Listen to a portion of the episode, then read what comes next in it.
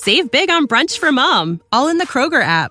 Get 16 ounce packs of flavorful Angus 90% lean ground sirloin for $4.99 each with a digital coupon. Then buy two get two free on 12 packs of delicious Coca Cola, Pepsi, or 7UP, all with your card. Shop these deals at your local Kroger today or tap the screen now to download the Kroger app to save big today. Kroger, fresh for everyone. Prices and product availability subject to change. Restrictions apply. See site for details. Hallo und herzlich willkommen zu Raus aus dem Abseits, dem Frauenfußball-Podcast von 90 Min. Mein Name ist Daniel. Ich freue mich sehr, dass meine Kolleginnen Helene und Alina heute wieder mit dabei sind. Hallo Helene, hallo Alina. Hallo. Hallo. Wir wollen uns heute mit dem Viertelfinale beschäftigen und haben uns zu diesem Zweck zehn besondere Momente rausgesucht, die uns im Viertelfinale aufgefallen sind. Anhand dieser zehn Momente wollen wir die Spiele analysieren und vielleicht auf ein paar Entwicklungen hinweisen, die uns grundsätzlich bei der Europameisterschaft bislang aufgefallen sind. Helene, ich schlage vor, du fängst mit deinem ersten Moment an. Okay, dann mache ich das mal. Ja, mein erster Moment ist jetzt vielleicht nicht das größte spielerische Highlight dieser Viertelfinals gewesen.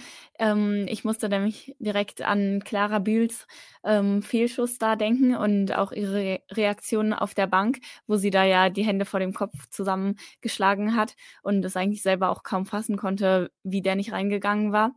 Ja, aber ich denke, sah dann ganz lustig aus, auch wie die anderen sich darüber amüsiert hatten. Aber sie meinte dann ja auch nach dem Spiel, dass sie darüber auch mit Birgit Prinz geredet hat, wie das ist, wenn man eben so eine Großchance vergibt und dass sie die nächste dann wieder reinmacht. Also mir fallen zu der Szene zwei Dinge ein. Zum einen die Reaktion von Sophia Kleinherne fand ich dann sogar noch besser, die ja wirklich überhaupt nicht mehr äh, sich halten konnte vor Lachen. Äh, Sarah Derbritz hat auch ziemlich gelacht. Was mich ein bisschen gewundert hat, ist, dass die, dass Clara Bühl und die Deutsche Bank diesen Fehlschuss so locker hingenommen haben, weil immerhin stand es zu dem Zeitpunkt ja nur 1 zu 0. Und Österreich war ja jetzt nicht so schlecht. Also ich hätte da vielleicht noch ein bisschen Angst gehabt, dass dieser Fehlschuss jetzt dann am Ende nochmal wichtig werden könnte. Alina, wie hast du denn insgesamt die Leistung von Deutschland und speziell die Leistung von Clara Bühl gesehen? Ähm, also die Leistung von Deutschland fand ich sehr, sehr gut in dem Spiel. Wiederum sehr, sehr überzeugend. Ähm, es, war, es war klar, dass Österreich kein leichter Gegner werden würde. Und es war klar, dass das, finde ich, also, also ich persönlich finde, es war klar, dass das kein großes Torfestival wird, sondern eher in Richtung Arbeitssieg gehen würde. Und ähm, ja, da hat man einfach auch gemerkt, wie sehr sich die deutschen Spielerinnen bemüht haben.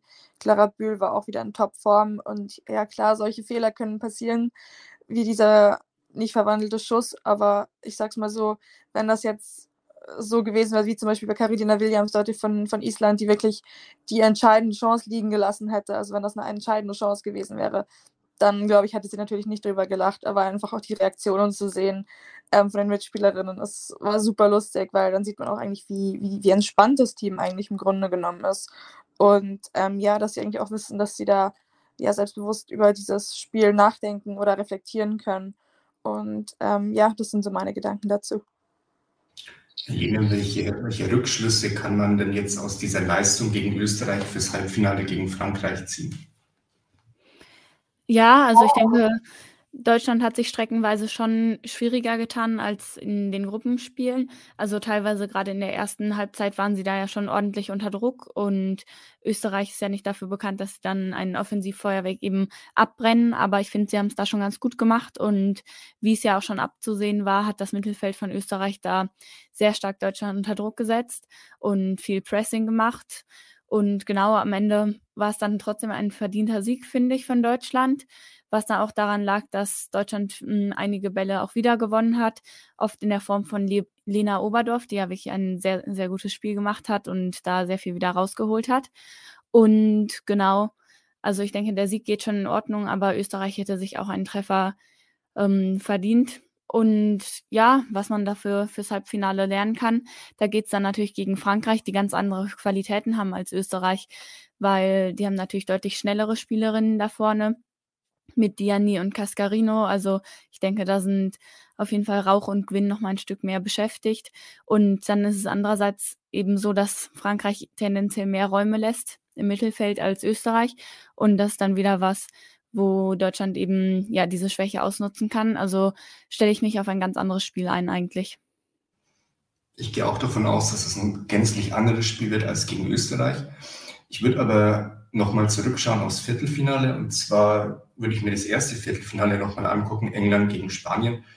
Da habe ich mir aufgeschrieben, diesen Moment kurz vor Ende der Verlängerung, das war in der 120. Minute, es gab dann noch vier Minuten Nachspielzeit.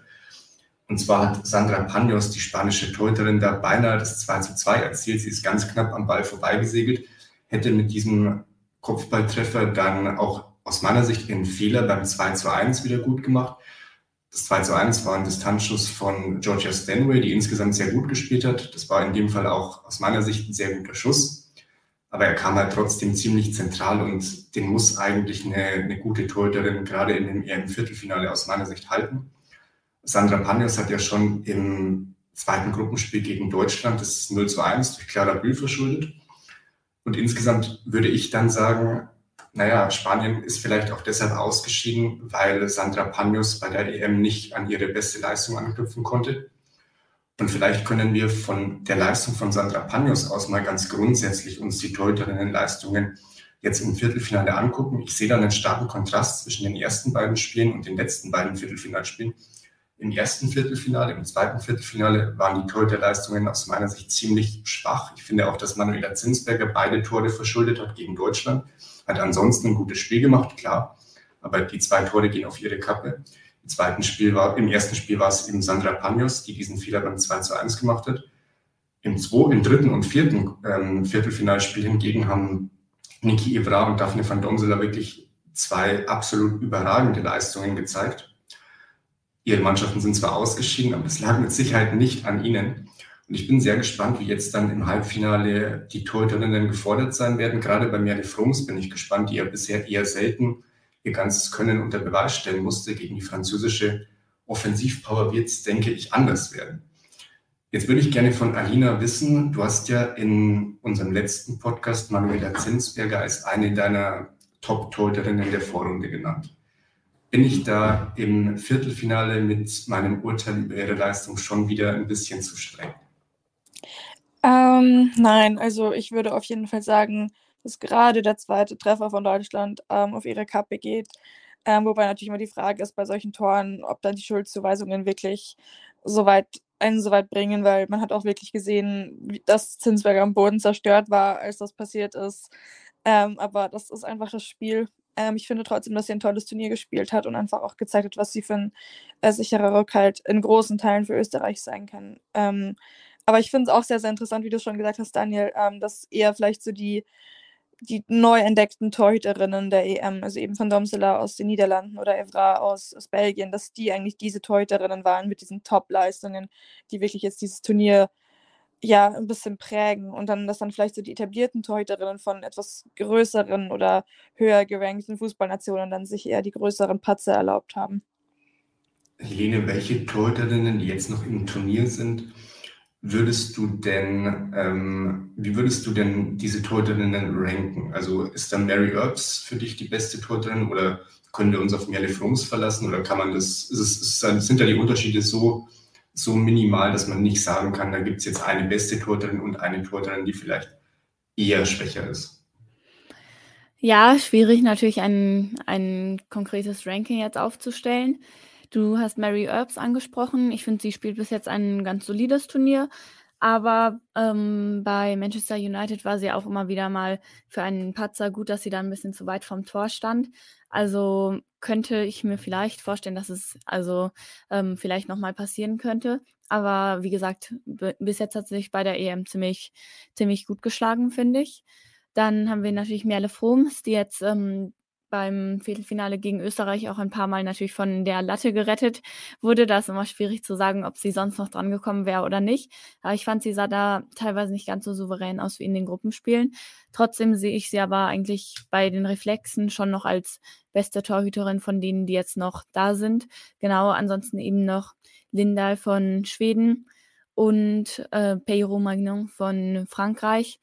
Ja, ähm, Peiro Magnon äh, spielt ja bei Juventus und ich finde sie bei der Eckenbeherrschung, also im Strafraum jetzt nicht immer brillant. Deswegen würde ich sie vielleicht auch etwas schwächer als Merle Frums schon einschätzen. Alina, wir haben uns jetzt zwei besondere Momente angeguckt. Einmal den Fehlschuss von Clara Bühl, dann den beinahe Ausgleich durch Sandra Panios. Was ist denn einer deiner Top-Momente des Viertelfinals gewesen?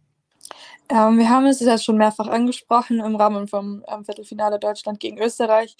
Ja, diese ganzen Aluminiumtreffer, die ähm, ja, sich Österreich da geleistet hat. Wie viele waren das dann insgesamt? Sicher drei oder vier. Ähm, aber ich kann mich noch an das, an das Raunen auf den Rängen im Stadion erinnern. Also, ähm, ja, also Österreich, da bin ich auch der Meinung, wie du, Helene, hätte sich definitiv ein Tor verdient. Ähm, aber wenn das dann an Effizienz im Strafraum mangelt, dann ähm, ja, kommen halt eher so Aluminiumtreffer zustande. Und gerade auch der Distanzschuss, Distanzschuss ähm, von ähm, Barbara Dunst, der dann auch an die Latte ging. Also der war schon auch wirklich, wirklich gut. Und ja, da hätte man ihr natürlich so ein schönes Tor gewünscht. Ähm, ja, aber am Ende dann eben wieder die weiße Weste für ähm, Merle Frums. Und Österreich ist ausgeschieden. Aber ähm, ja, ich glaube, alle, allein auch die Pressestimmen über Österreich waren wirklich sehr, sehr positiv. Also Österreich war vielleicht wirklich so ein bisschen das Überraschungsteam für viele, wobei ich mir jetzt schon gesagt hätte, dass man sie stark einschätzen sollte. Und ich fand es auch nicht, dass der Viertelfinaleinzug sehr überraschend kam. Ähm, ja, also Österreich, wie gesagt, mit einer sehr, sehr stabilen Leistung. Aber einfach, das zeigt einfach, diese, diese ganzen Aluminiumtreffer zeigen eigentlich so ein bisschen das Problem von dem Team.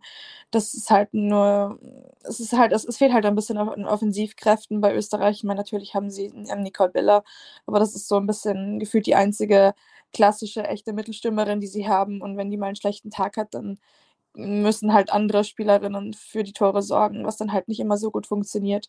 Und ich finde, das hat man auch in diesem Viertelfinale gemerkt. Und ja, diese ganzen Aluminiumtreffer stehen dann vielleicht auch so ein bisschen symbolisch für dieses Offensivproblem, das Österreich hat. Helene, Offensivproblem bei Österreich, was mir auch aufgefallen ist, dass Österreich eher Spielerinnen hat, die jetzt schon sehr lange zusammenspielen, also die Innenverteidigung mit Karina Benninger und Viktoria Schneiderbeck, die ja gegen Deutschland leider ausgefallen ist. Das war wirklich sehr ärgerlich. Ähm, ist ja auch schon relativ alt, also beide schon über 30. Wie sieht es denn im Nachwuchs bei Österreich aus? Kommt denn in den nächsten Jahren was nach? Kann man mit Österreich weiterhin rechnen? Oder haben die vielleicht die Entwicklung im Nachwuchsbereich ein bisschen verschlafen in den letzten Jahren? Ja, stimmt schon. Österreich ist schon ein sehr erfahrenes Spiel und da muss man eben schauen, wie man jetzt auch die jungen Spielerinnen integriert. Ich sehe da schon ein paar sehr gute Talente, also zum Beispiel jetzt Laura Wienreuter, ähm, die Rechtsverteidigerin, ist ja erst 23 oder auch ähm, Julia Hickelsberger-Füller war ja auch ziemlich aktiv gegen Deutschland. Klar ist dann nicht alles gelungen, aber ich glaube, sie wechselt ja jetzt auch im Sommer in die Bundesliga. Da bin ich auch gespannt, sie zu sehen. Also kurz, ich würde jetzt nicht sagen, Österreich hat keine Talente, aber ich sehe es schon jetzt auch als Fuhrmannsjob, eben diesen Spielerinnen dann auch wirklich ähm, konstant Spielzeit zu geben und noch mehr, eben noch mehr junge Spielerinnen da vielleicht auch mal in den Kader zu berufen. Dann würde ich mal mit meinem zweiten Moment weitermachen. Und weil wir ja gerade beim Thema junge Spielerinnen sind, möchte ich da eine Akteurin nennen, die vielleicht als Vorbild dienen kann für die jungen Spielerinnen, und zwar Kosovare Aslani von Schweden, die ja ein sehr starkes Turnier spielt und auch schon bei der WM 2019 zur besten schwedischen Spielerin gewählt wurde. Jedenfalls war sie da eine der besten Spielerinnen des Turniers.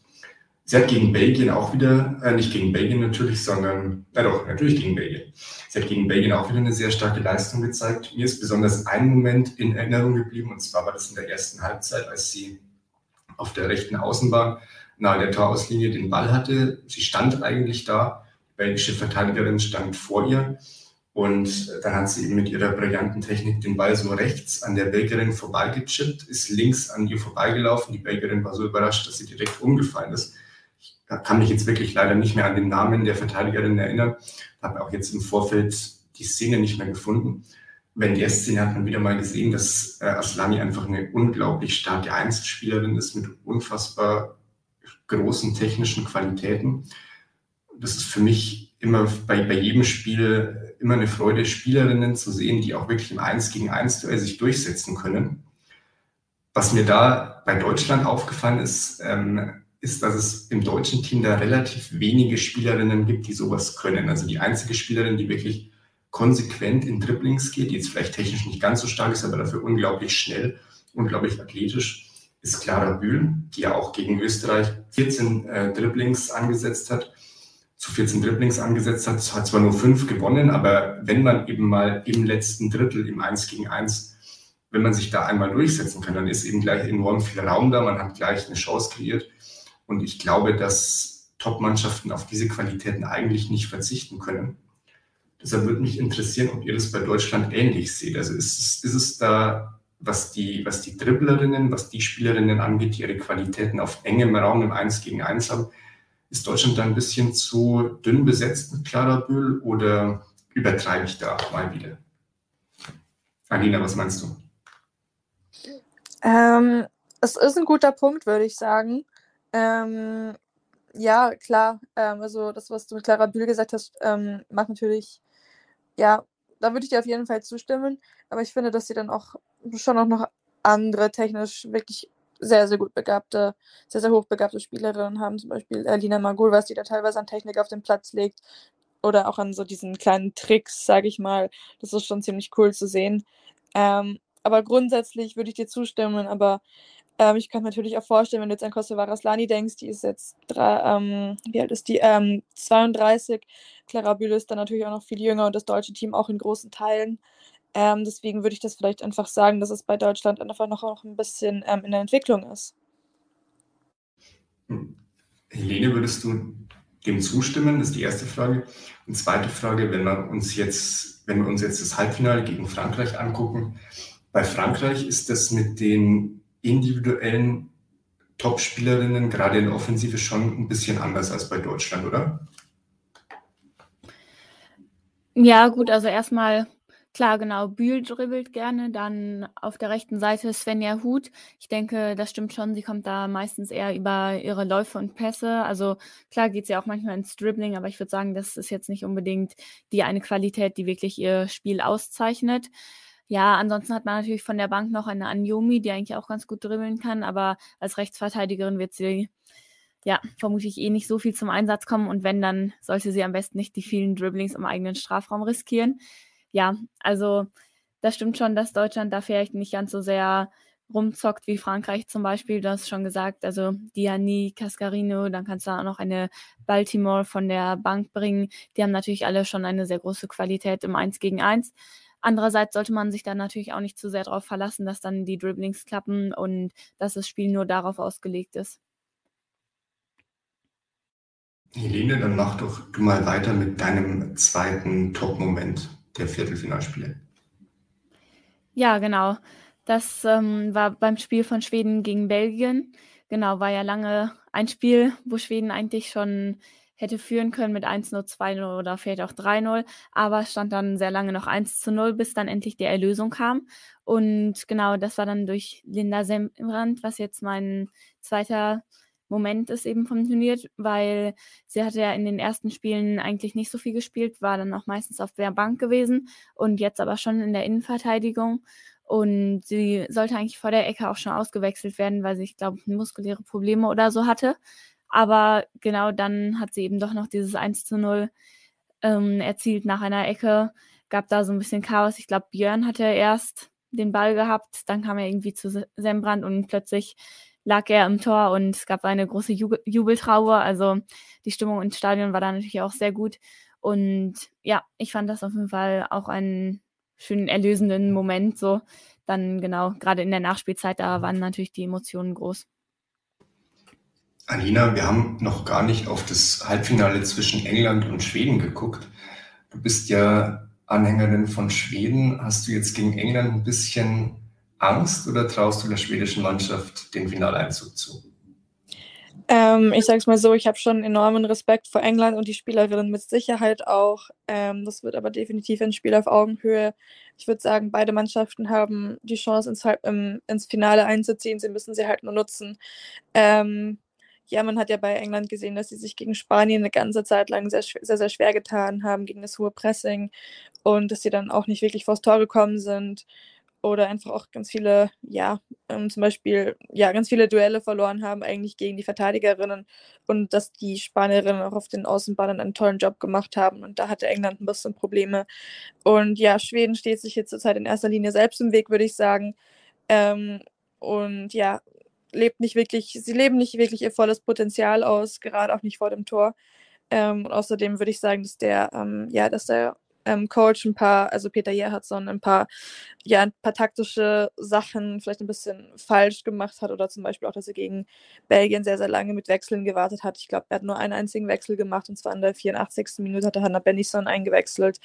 Und also ich glaube, es kommt wirklich sehr darauf an, so auf den Spielverlauf, auch mit Wechseln im Spiel England, Schweden. Und ja, dass einfach beide ähm, Teams einen guten Spielplan haben und das wird auf jeden Fall ein Duell auf Augenhöhe.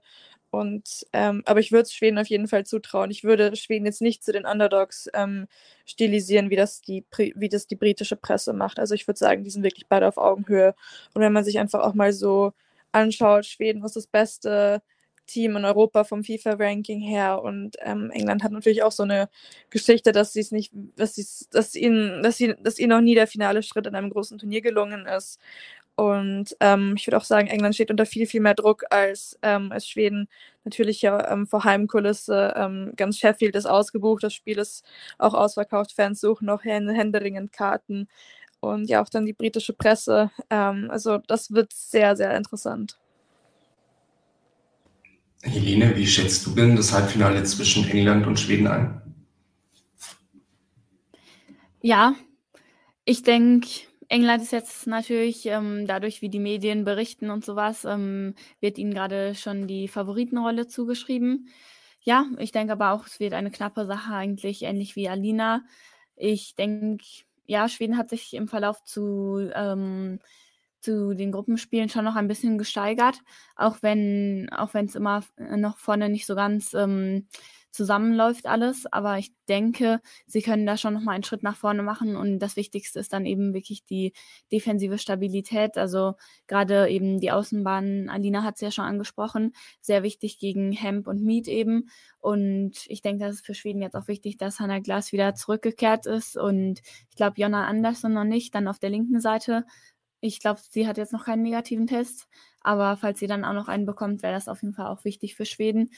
Und ja, genau, ansonsten wird es dann halt darum gehen, lange das Spiel offen zu halten und dann vielleicht einmal mit einem schnellen Gegenstoß eiskalt zuzuschlagen. Also ich kann mir gut vorstellen, dass England da etwas mehr den Ball hat eben und Schweden muss da gut geschaffelt sein.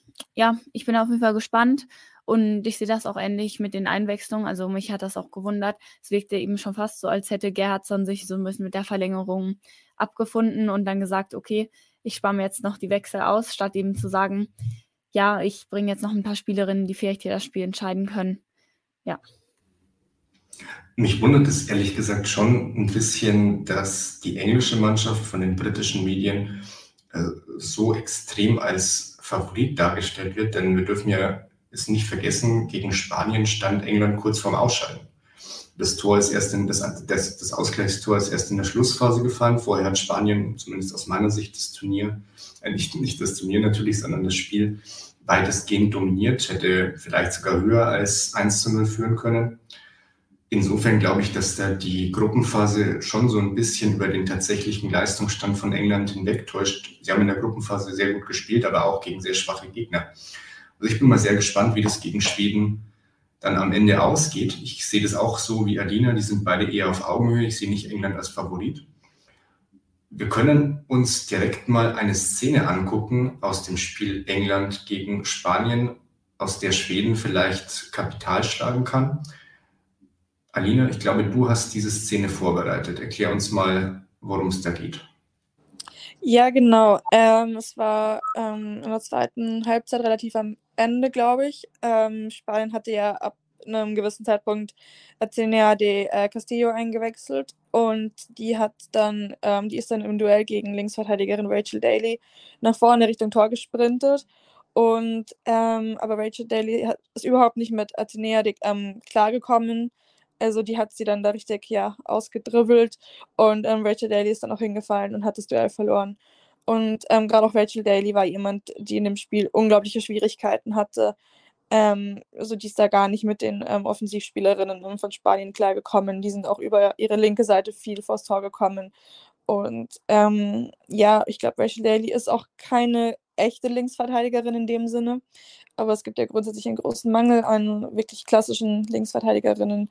Und ähm, ja, Rachel Daly hat jetzt aber auch in jedem, hat jetzt auch, ähm, ja, jedes, ist in jedem Spiel für England bis jetzt gestartet. Also das könnte natürlich auch eine Schwäche sein, die Schweden ausnutzen könnte, wenn Rachel Daly wieder startet. Und ähm, ja, ich glaube, sie würde dann auf ihrer Position gegen Fridolina Rolfe ähm, ähm, spielen müssen. Und das ist natürlich jetzt auch keine leichtere Aufgabe. Das würde ich sogar jetzt eher als die schwierigere Aufgabe sehen. Ähm, und da würde ich jetzt aber dann die schwedische Offensiv, die schwedischen Offensivkräfte auf links definitiv überlegen sehen.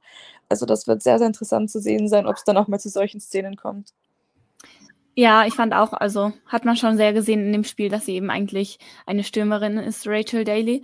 Aber England hat ja auch noch eine Option auf der Bank mit Alex Greenwood, die ja eigentlich Innenverteidigerin ist, aber auch schon ziemlich oft als Linksverteidigerin gespielt hat und deswegen dann eben noch im 1 gegen 1 deutlich besser ist und auch in der Spieleröffnung gut. Persönlich hatte ich mich auch schon in, eigentlich von Anfang an so ein bisschen gewundert, warum jetzt Daly startet und nicht sie. Ich kann mir da gut vorstellen, dass Wiegmann eben für mehr Stabilität vielleicht jetzt Greenwood bringt, stattdessen gegen Schweden. Und Schweden, Helene, sollte aus deiner Sicht schon versuchen, dann die linke englische Seite besonders oft zu bespielen, weil das eine Schwachstelle ist? Ja, ich denke, sie werden auf jeden Fall versuchen, da in diese Halbräume zu kommen. Teilweise ist es schon so, dass, Deutsch, äh, dass Englands Abwehrkette sich da so ein bisschen auseinanderziehen lässt und dann sind eben die Außenverteidigerinnen ziemlich weit vorne und auch ziemlich weit außen und dadurch gibt es dann eben schon den Platz zwischen den Innenverteidigerinnen und den Außenverteidigerinnen und ich denke, das ist so ein Raum, wo Schweden auf jeden Fall versuchen wird reinzugehen, dann auch mit, mit den Mittelfeldspielerinnen und einer Flügelstürmerin und dann eben da so reinzuziehen und dann vermutlich auch mit den Schlüsselpässen, die sie ja sehr gerne spielen, auf die Stürmerinnen, auf Blackstenius oder auf Rolfö. Und ja, ich denke, das kann so ein, so ein Schlüssel zum Erfolg sein. Über ein Spiel haben wir bis jetzt noch gar nicht gesprochen. Das war das vierte Viertelfinale. Frankreich gegen die Niederlande. Frankreich ist in der Verlängerung durch einen Elfmeter weitergekommen. Mein besonderer Moment aus diesem Spiel war die Einwechslung von Selma Bashar in der 62. Minute. Selma Bashar ist eigentlich ähm, Außenverteidigerin. Sie ist auch als Außenverteidigerin eingewechselt worden. Und ich hätte eigentlich vorher gedacht, dass ihre Qualitäten eher in der Defensive liegen, weshalb sie eben auch auf der Bank sitzt und Sakina Kachaui auf der Linksverteidigerposition gesetzt ist. Aber ich finde, sie hat gegen Belgien, äh, nicht gegen Belgien, gegen die, gegen die Niederlande natürlich, gerade offensiv am Ende dann den Unterschied ausgemacht. Die Niederlande hat die sowieso schon große Probleme gegen die französische Offensive. Und als dann Bashar kam und mit ihrer Schnelligkeit und Wendigkeit und ihrem Offensivgeist die Abwehr nochmal auseinandergewirbelt hat, dann spätestens dann war für mich klar, okay, jetzt werden sie es nicht mehr lange aushalten, jetzt wird bald das Tor für Frankreich fallen. Und Bashar wurde dann auch von der UEFA als beste Spielerin des Spiels ausgezeichnet. Wie gesagt, obwohl sie nur eingewechselt wurde. Aus meiner Sicht völlig zu Recht. Meine Frage an Alina, wie hast du denn die Leistung von Bashar gesehen? Das ist die erste Frage. Und die zweite Frage, wenn wir uns jetzt die Ersatzbänke der vier Halbfinalisten angucken, von welchem Halbfinalisten ist denn dann am meisten von der Bank zu erwarten? Kann es den Unterschied ausmachen? Ähm, also zu deiner ersten Frage, da werde ich dir, da würde ich dir auf jeden Fall zustimmen. Ähm, ich finde, Frankreich kam dann ähm, ja, zur zweiten Halbzeit ein bisschen schlechter zurück, ähm, haben sich dann, finde ich, am Anfang auch gerade schwer getan. Da waren, da waren die Niederlande mal die bessere Mannschaft. Und dann in dem Moment, als Sama Bashar wieder, ein, ähm, also was heißt wieder, als sie eingewechselt wurde, ähm, ja, da hat, hat man schon gemerkt, dass sich das Spiel definitiv verändert hat ähm, zu Frankreichs Gunsten. Und das ist schon beeindruckend, was dann eigentlich eine einzelne Spielerin von der Bank für einen Impact machen kann. Ähm, was jetzt die Bänke im, ähm, in den Halbfinals anbelangt, würde ich jetzt sagen, dass Deutschland die stärkste Bank hat. Ähm, ich meine, das ist ja Wahnsinn, was die da alles an Optionen haben und wen sie da alles ähm, einwechseln können. Also ich meine, sie haben Tabia Wasmut auf der Bank, Lena Lattwein, Laura Freigang, also jetzt auch gerade so im Sturm, aber auch ähm, hier auf anderen Positionen können sie da aus den Vollen schöpfen. Ähm, und ja, wenn man die Bank oder die Einwechselspielerinnen richtig managt, ähm, dann kann man da sicher einiges noch bewirken für den Spielverlauf. Ähm, ja, es kommt wirklich da aufs Timing an und wen man wählt. Ähm, ich glaube, dass auch gerade bei England es wichtig sein wird, ähm, wer eingewechselt wird, wer wann wie eingewechselt wird. Weil man muss auch bedenken, England hat 120 Minuten gegen Spanien gespielt. Und ähm, das gleiche gilt dann auch für Frankreich, die dann auch in die Verlängerung mussten gegen die, gegen die Niederlande.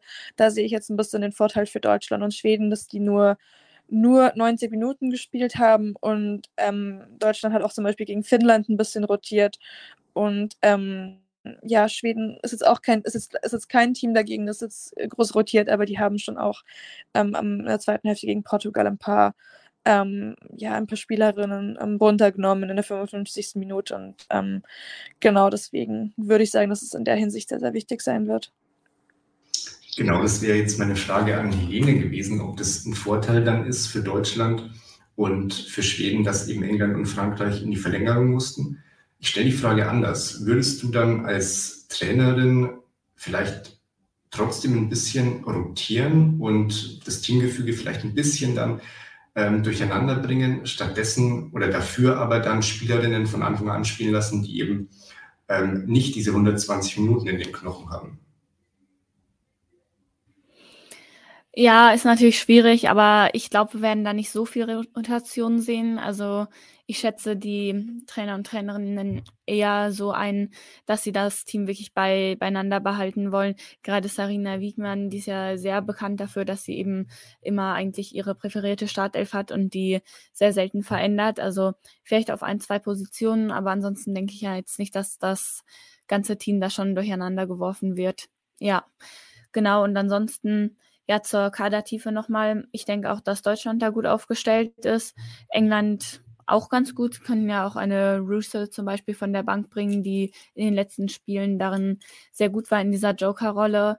Und ja, bei Frankreich bin ich mir tatsächlich gar nicht so sicher, weil sie haben natürlich ähm, Bacher, du hast es schon gesagt, und auch eine Sandy Baltimore. Aber ansonsten finde ich, haben sie gerade defensiv und im Mittelfeld da jetzt nicht so die große Qualität auf der Einwechselbank. Also zum Beispiel war jetzt Tourong ins Spiel gekommen als Rechtsverteidigerin, die hat mir da nicht so gut gefallen. Und auch im Mittelfeld haben sie ähm, eben nicht die größte Qualität da. Viele Spielerinnen, die eher bei kleineren Clubs spielen auch. Und genau da, falls es dann gegen Deutschland in die Verlängerung gehen würde, wäre das, glaube ich, ein Vorteil für Deutschland.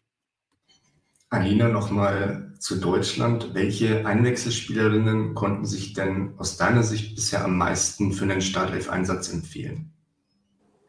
Ähm, da fällt mir jetzt natürlich sofort die, ähm, die Linda Dahlmann ein die ähm, ja eine tolle Leistung gegen Finnland gezeigt hat und auch Spielerin des Spiels ähm, zur Spielerin des Spiels gewählt wurde.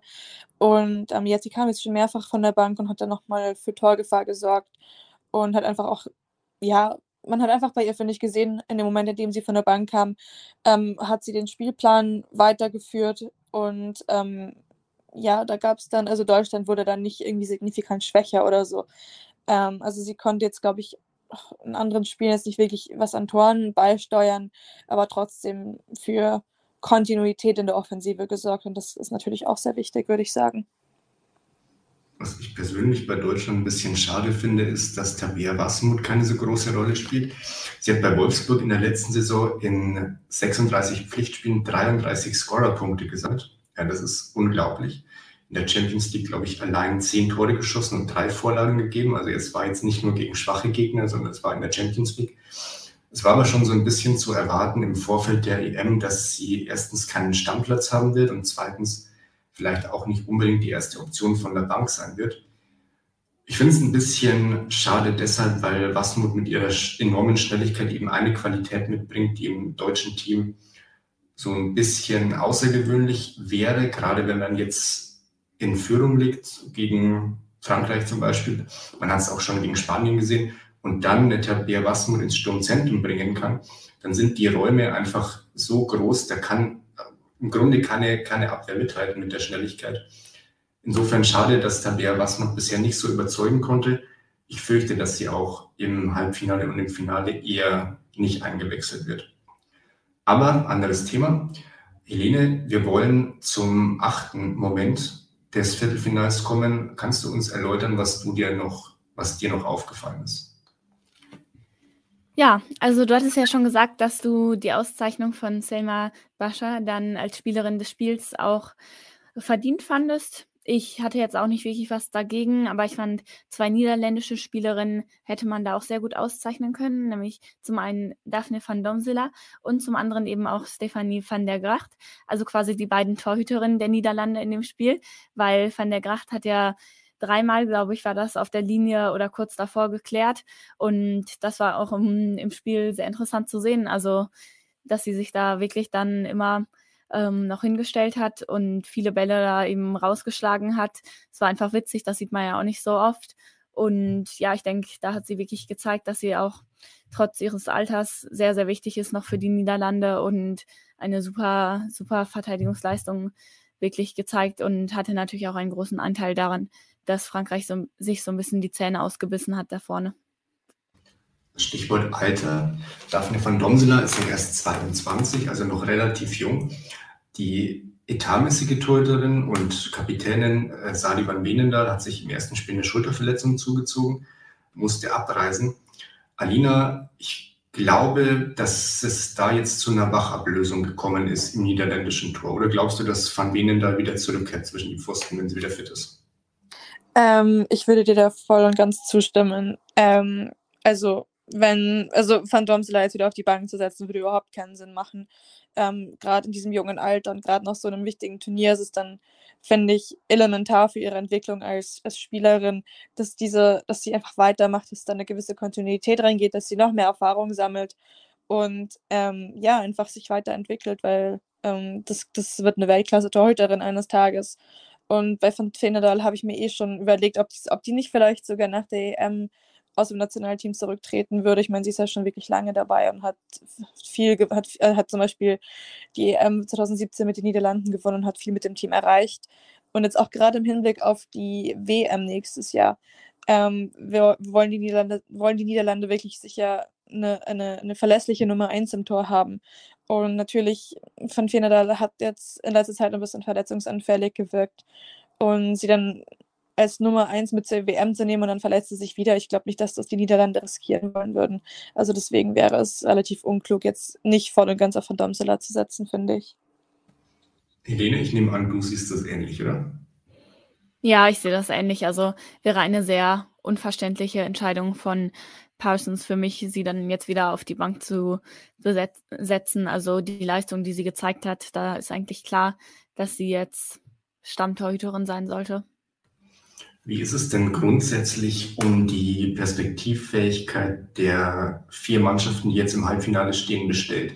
Also sind es alles Mannschaften, wo man sagen kann, die Kader sind von der Altersstruktur her so, dass die auch nächstes Jahr bei der WM ungefähr wieder so zusammenspielen können? Oder gibt es da auch Mannschaften, vielleicht jetzt nicht nur aus dem Halbfinale, sondern auch Mannschaften, die ausgeschieden, ist, äh, ausgeschieden sind, wo man sagen muss, die müssten vielleicht jetzt im Hinblick auf die WM dringend einen Umbruch einleiten und jüngeren Spielerinnen eine Chance geben. Was würdest du sagen, Adina? Ähm, also ich würde zum Beispiel bei Deutschland sagen, die sind auf, dass die so in dieser Art und Weise und auch in dieser Zusammensetzung definitiv so spielen könnten bei der WM nächstes Jahr.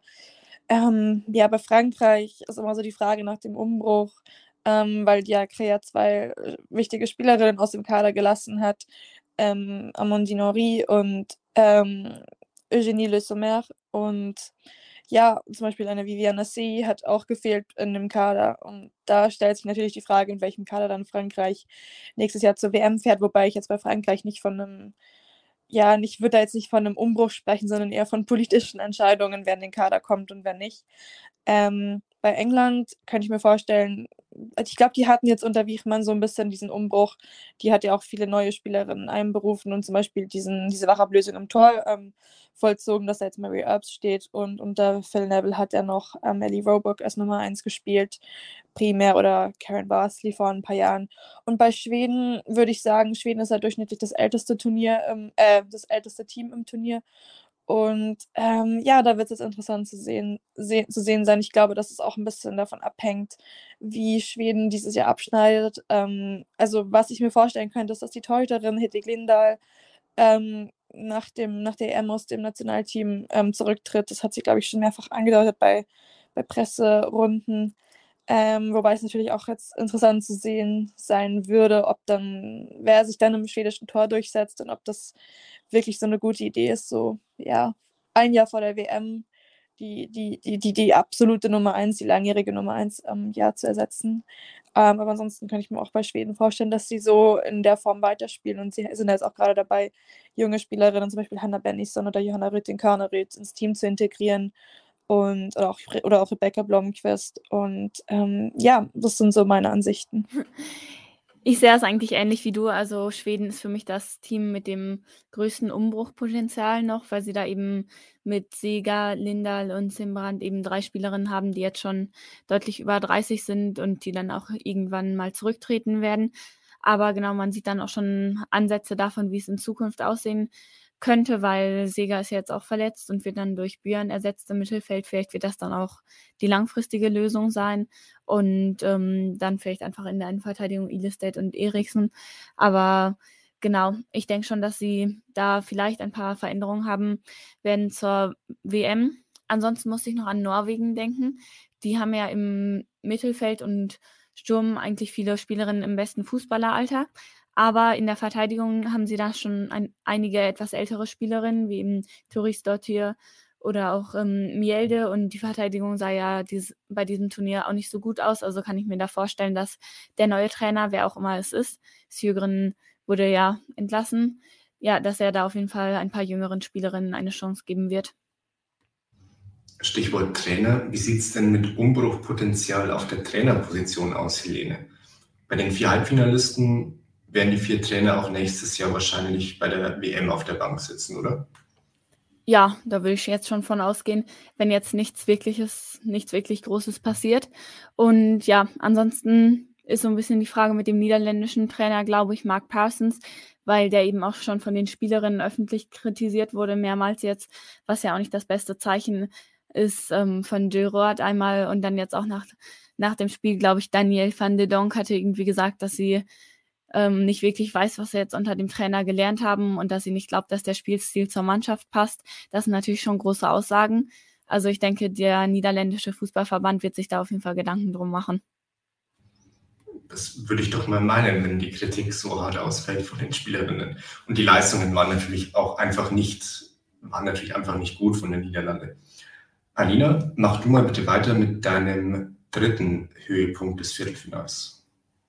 Ja, also wir haben sie jetzt schon mehrfach angesprochen, aber mein Höhepunkt des ähm, vierten Finals war, vierten Viertelfinals war definitiv Daphne van Domsela. Ich weiß nicht, ob man eine Spielerin zum Moment des Spiels ähm, ernennen kann, aber wenn man es könnte, würde ich definitiv sie wählen, weil das war einfach, das ist einfach der Wahnsinn, was sie da an Leistung, was sie da an Paraden, Glanzparaden gegen Frankreich geliefert hat. Also besonders im Kopf geblieben ist mir ihr Rettungs, äh, ihr, ihr, gelungener Rettungsversuch gegen ähm, Wendy Renard, die natürlich wieder einen Kopfball aufs Tor geschossen hat. Ähm, und den hat sie, den hat ähm, ja, ähm, Van Domsela gerade noch so rausgekratzt. Und das ist auch irgendwie so ein bisschen symbolisch für das ganze Spiel. Also die haben, die haben sich wirklich an ihr die Zähne ausgebissen.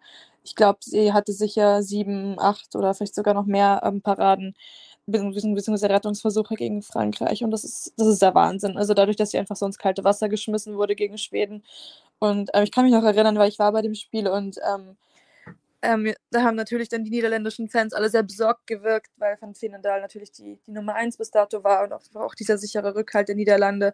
Also vorher konnte man sich die Niederlande eigentlich nicht wirklich mit einer anderen Teuterin vorstellen.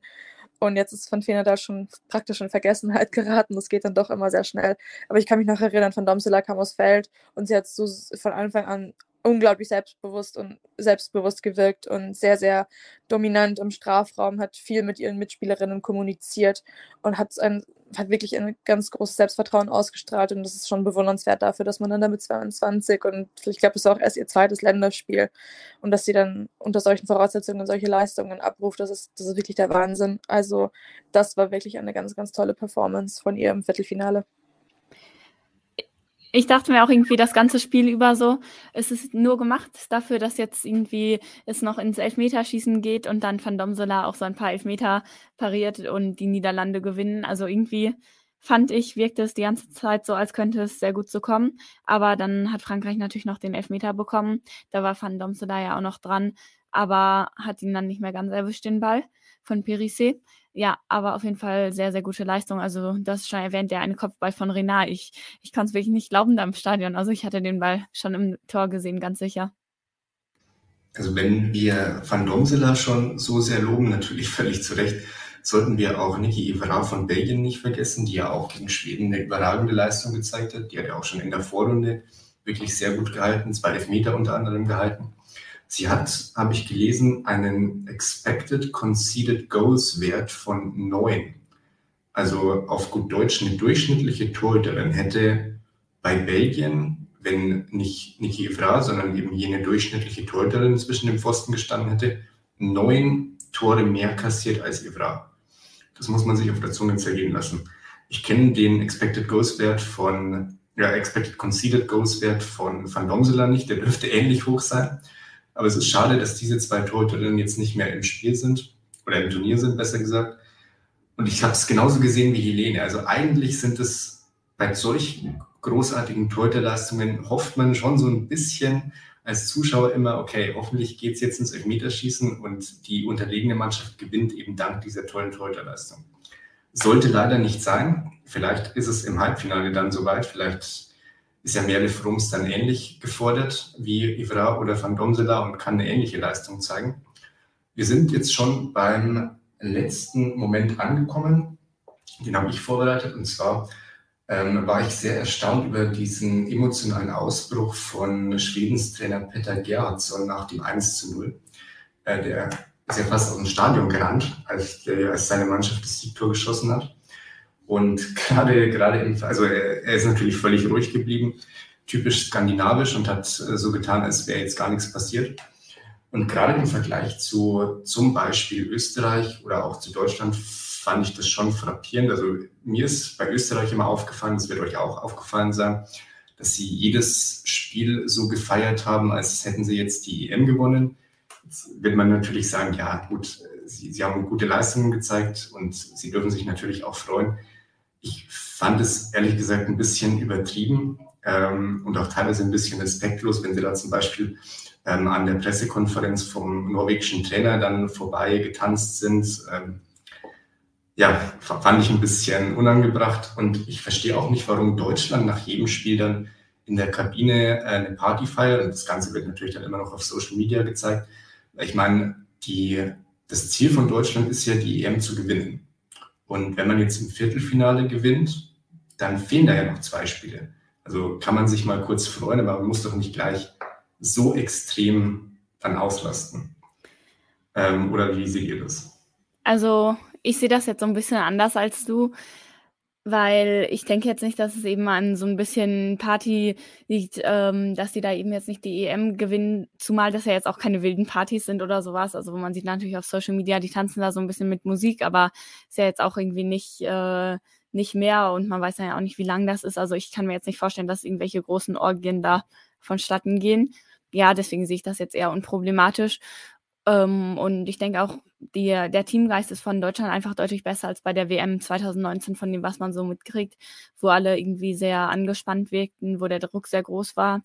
Voss Tecklenburg hatte damals ja auch gesagt, dann nach dem Turnier, dass sie den Spielerinnen irgendwie zu viel zugemutet hatte und dass sie sich überfordert gefühlt haben.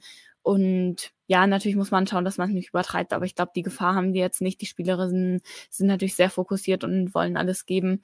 Also ich glaube jetzt nicht, dass dass man das Deutschland wirklich so vorwerfen kann, dass sie dann auch mal die Musik anschmeißen nach einem, Gewinn, nach einem gewonnenen Spiel.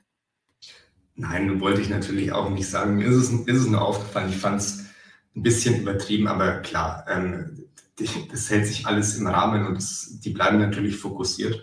Das stimmt. Bei Österreich fand ich es vielleicht wirklich sogar ein bisschen ähm, über der Grenze. Aber grundsätzlich hast du natürlich recht. Ich glaube, die Spielerinnen feiern ein bisschen nach dem Spiel, aber sie sind schon dann ähm, fokussiert aufs nächste Spiel. Das hat jetzt keine äh, Auswirkungen auf die Leistung unbedingt. Ähm, Alina, wie ist es denn bei der schwedischen Mannschaft? Ist da die Euphorie genauso groß wie bei Deutschland oder ist die schwedische Mannschaft ähnlich emotionslos wie Peter Gerhardsson? Ähm, die sind nicht emotionslos. Also ich, also ich würde auch sagen, bei Deutschland, dass es eher dieses ganze, dieses, diese ganzen Feiern oder auch bei Österreich, dass es da wirklich so drum geht, den, dem Teamgeist so ein bisschen noch mehr Tiefe zu verleihen und einfach diesen Teamgeist so ein bisschen so zu zelebrieren, würde ich sagen. Und ähm, bei Österreich könnte es ja auch vielleicht, also ich meine, ich kenne mich, ich kenn mich jetzt nicht mit den Presseräumlichkeiten aus ähm, im MX-Stadion in Brighton, wo das Spiel Österreich gegen Norwegen war, aber ich könnte mir vorstellen, dass die österreichischen Spielerinnen einfach an den norwegischen Spielerinnen vorbeigehen mussten, um zum Presseraum zu kommen oder zu den Kabinen und so. Also ich glaube jetzt nicht, dass sie da mit Absicht an denen vorbeigelaufen sind. Und bei Schweden ist es so, man merkt relativ schnell nach dem Spiel, ob, ne, ob die Spielerinnen zufrieden sind oder nicht. Ähm, weil zum Beispiel den, ähm, nach, den, nach dem Spiel gegen Portugal ähm, das 5-0, da haben sie viel mehr Zeit in der Fankurve verbracht und haben da auch viel einfach ein bisschen mehr mit den Fans gefeiert, dass sie, dass sie nicht, dass sie ins Viertelfinale eingezogen sind. Aber bei den anderen Spielen, wo dann die Leistungen nur so, so lala waren, sozusagen, waren sie immer nur relativ kurz in der Kurve und sind dann schnell, schnell wieder verschwunden. Da merkt man dann auch, ob die zufrieden sind oder nicht. Aber die schwedischen Spielerinnen, so wie ich sie erlebt habe, haben unglaublich hohe Ansprüche an sich selbst. Ähm, die sind ich weiß nicht, ob die jemals zufrieden sind mit ihren Leistungen. Also keine Ahnung, wie das, also wie so ein Profisportlerinnen-Gehirn funktioniert. Ähm, aber klar, dieses ähm, 1 zu 0 gegen Belgien, es war einfach ein ganz, ganz knapper Sieg. Ähm, und äh, man hat auch gesehen, also als sie dann das Tor gefeiert haben, da ging es primär darum, Linda, ähm, Linda Sembran zu feiern die ja auch so eine ziemlich schwierige Verletzungsgeschichte hat. Die hat sich ja letztes Jahr das Kreuzband gerissen und hat dann dadurch die Olympischen Spiele verpasst. Und jetzt ist sie wieder in einem großen Turnier dabei und ähm, schießt dann auch als Innenverteidigerin ein Tor. Ähm, das ist dann natürlich ein besonderer Moment, den man da mit ihr feiern will. Also ich glaube eher, dass Linda Sembrand gefeiert wurde statt das Tor. Oder sagen wir mal, das Tor wurde schon gefeiert, aber nicht die Leistung in dem Sinne. Und ähm, ich bin mir ziemlich sicher, dass Schweden nicht mit dieser Leistung zufrieden sein wird und dass sie ähm, sich bemühen werden, ähm, dann nochmal eine Schippe draufzulegen. Aber auf der anderen Seite ist immer die Frage, wenn man sich nie wirklich zufrieden gibt mit irgendwas, ob also bei Schweden frage ich mich oft einfach immer, ob diese, ob dieser Wille nach dem Titel oder dieser Wille immer besser zu sein, dieses nie zufrieden sein, ob die das nicht einfach ab einem gewissen Zeitpunkt innerlich so ein bisschen zerfrisst oder sich dann einfach, ob die sich dann nicht einfach irgendwie ein bisschen selbst ins Bein schießen oder unter zu großen Druck setzen. Und wenn man dann nach so einem Sieg, wie dann zum Beispiel Deutschland das macht, dann einfach nochmal so ein bisschen locker feiert, ein bisschen tanzt, dann kann man vielleicht einfach auch so ein bisschen mal diesen Druck abstreifen oder einfach mal einfach mal so im Moment sein oder das einfach mal genießen, statt dann gleich wieder ans nächste Spiel zu denken und sich dann wieder unter Druck zu setzen und also so in die Richtung würde ich ein bisschen denken. Helene, Helene Petter Gerdsons Reaktion hat dich aber schon auch ein bisschen überrascht, dass er da beim, beim Siegtor so ruhig bleibt, oder? Ich muss sagen, ich war äh, eher auf der Höhe von der Eckfahne, also habe ich die gar nicht so wirklich gesehen. Äh, da waren ja auch generell so viele Spielerinnen und so, also ich habe das gar nicht so richtig mitgekriegt. Okay, also ich habe es natürlich auch nur auf dem Fernseher gesehen, auf dem Bildschirm gesehen. Ähm, ja, er hat eben keine Regung gezeigt und ja, hat sich vielleicht dann eher nach innen gefreut. Wir sind leider schon am Ende angekommen, fürchte ich, aber bevor ich euch entlassen kann, muss ich noch wissen, wer denn ins Finale einzieht. Wie tippt ihr denn die zwei Halbfinalspiele? Ich mache es euch ein bisschen einfacher. Ich fange an. Ich würde sagen, England gegen Schweden, da gewinnt, tut mir leid, Alina, da gewinnt England 2-1. Und Deutschland gegen Frankreich geht aus meiner Sicht in die Verlängerung und am Ende ist Deutschland mit 3 zu 2, steht Deutschland mit halb 3 zu 2 dann im, im Finale. Was meint ihr denn? Helene, was sagst du? Hm. Ja, bei England gegen Schweden bin ich wirklich sehr unsicher. Also ich habe eigentlich keine Ahnung. Aber ich sage jetzt einfach mal, Schweden gewinnt im Elfmeterschießen, weil das irgendwie so passend wäre, weil es England ist. Und Deutschland gewinnt 2 zu 1 gegen Frankreich. Auch wenn ich da natürlich auch nicht sicher bin, aber ja, ich denke, da hat Deutschland eigentlich ganz gute Chancen, die Schwächen von Frankreich auszunutzen, wenn sie defensiv konzentriert bleiben. Ja, sicher bin ich mir natürlich auch nicht, aber Alina, du bist dir bestimmt ganz sicher. Wie gehen denn die Spiele aus? Oh je, ich immer einen Ruf mittlerweile. Ähm, also ich bin mir in der Tat sicher, dass Schweden 1 zu 0 gegen England gewinnen wird. Ähm, bei dem Spiel bin ich mir wirklich nicht sicher, ob das Tor in der regulären Spielzeit oder in der Nachspielzeit fällt. Ähm, das könnte wirklich, ähm, könnte wirklich in beide Richtungen ausgehen. Und ähm, bei Deutschland und Frankreich bin ich ganz bei dir, Helene. Ich würde auch sagen, dass Deutschland 2 zu 1 gewinnt. Und das aber in der regulären Spielzeit. Bin mal gespannt, wie die Spiele ausgehen. Am Mittwochabend wissen wir dann mehr. Bis dahin viel Spaß bei den Spielen. Wir hoffen auf zwei interessante Begegnungen. Bis demnächst. Ciao, ciao. Save big on brunch for mom, all in the Kroger app. Get 16 ounce packs of flavorful Angus 90% lean ground sirloin for $4.99 each with a digital coupon. Then buy two get two free on 12 packs of delicious Coca Cola, Pepsi, or 7UP, all with your card. Shop these deals at your local Kroger today or tap the screen now to download the Kroger app to save big today. Kroger, fresh for everyone. Prices and product availability subject to change. Restrictions apply. See site for details.